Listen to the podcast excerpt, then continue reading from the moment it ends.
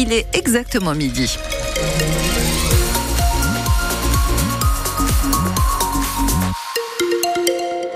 Aujourd'hui, on a, bah, un peu tout dans le ciel, mais ce qui est dingue, ce sont les températures de demain. On y revient dans un instant.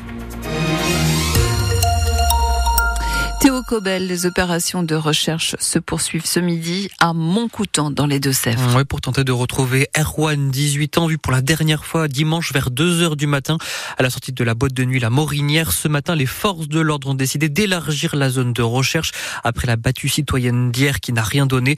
Un drone doit de nouveau survoler le secteur dans la journée avant l'arrivée des plongeurs et d'un bateau sonar demain. À noter qu'une cellule psychologique vient d'être ouverte à la demande de la famille et des proches du jeune homme très marqué par sa disparition. On vous a mis les derniers développements de l'enquête sur francebleu.fr. Après Mosée sur le Mignon, Sainte-Souline et Prière, la COP de l'eau 79 annonce le chantier d'une nouvelle bassine, chantier qui va bientôt débuter. Euh, bassine d'Épanne dans le sud de Sèvres. La pose des barrières de sécurité doit débuter dans la semaine. Le président de la COP de l'eau, qui sera d'ailleurs l'invité de la rédaction de France Bleu Poitou ce mercredi, euh, Thierry Boudot, qui sera dans nos studios demain à 8h moins le quart. Il ne faut pas confondre vitesse et précipitation en réponse du ministre de la Transition écologique Christophe Béchu aux agriculteurs. Ah, les syndicats qui menacent de relancer la mobilisation. Selon eux, l'exécutif ne va pas assez vite après ces annonces.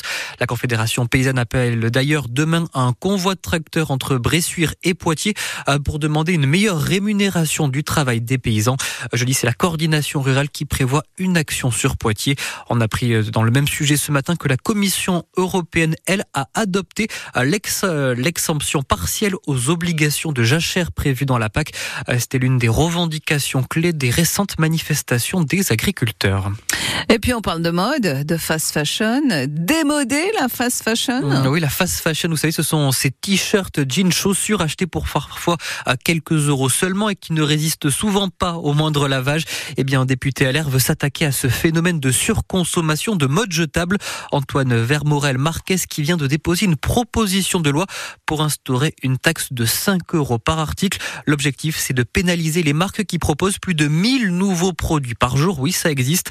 Et dans son collimateur, le géant chinois du prêt-à-porter Shane Ce sont des grandes entreprises qui euh, ne créent aucun emploi sur le sol européen et français, qui euh, exportent leurs produits de Chine 100% euh, en avion et qui ne respectent pas nos critères environnementaux, sociaux et même parfois sanitaires et donc c'est de la concurrence déloyale vis-à-vis de tous les, les, acteurs du textile français. Nous, ce qu'on préconise, c'est un bonus-malus, un principe simple de dire euh, vous achetez un t-shirt euh, sur euh, une des grandes plateformes en ligne qui n'a pas de boutique en France. C'est un t-shirt qui pollue énormément, donc on va vous mettre un malus, le principe du pollueur-payeur. Et en revanche, si vous achetez un t-shirt respectueux de l'environnement, de normes sociales et environnementales, vous aurez un bonus. Et donc, c'est pas une taxe supplémentaire, c'est le malus qui finance le bonus. Et après, on laisse le soin aux consommateurs et donc ensuite aux producteurs de choisir quel type de vêtements ils souhaitent produire. Antoine Vermorel Marquez qui espère que sa proposition de loi sera soutenue par le gouvernement et la majorité pour être adoptée. Les députés qui avant examinent ce mardi le texte contre les dérives sectaires, le projet de loi euh, qui prévoit des sanctions plus importantes et la création d'un délit de suggestion psychologique. Théo, c'est un poids de vin et il va tenter de survivre pendant 40 jours sur une île déserte. Ah oui, Aurélien, 37 ans, agent immobilier à Senon-sur-Vienne. Il fait partie du casting de la nouvelle saison de Colanta qui débute ce soir.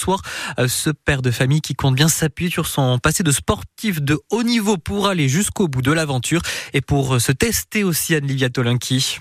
Aux Philippines, Aurélien on a pris plein les yeux pendant le tournage. L'eau, elle est bleu turquoise, transparente, euh, elle est chaude. Voilà, il y a des, des magnifiques plages, plein de palmiers. C'est un lieu effectivement paradisiaque. Mais ça ne remplit pas le ventre tout ça. Et oui, parce que comme dit Denis Brognard, le présentateur, le jeu, c'est de survivre sur cette île déserte sans rien ou presque. C'est pas du chiquet, hein, ce qu'on voit à la télé, c'est vraiment du réel. On est en mode survie, donc euh, bah, ça devient vite dur parce que on mange pas, euh, on dort pas très bien. Euh, il y a plein de choses à s'occuper sur le camp. Faire un feu, trouver des fruits, construire une cabane, gagner des épreuves sportives et établir des stratégies. Au départ, ils sont 20.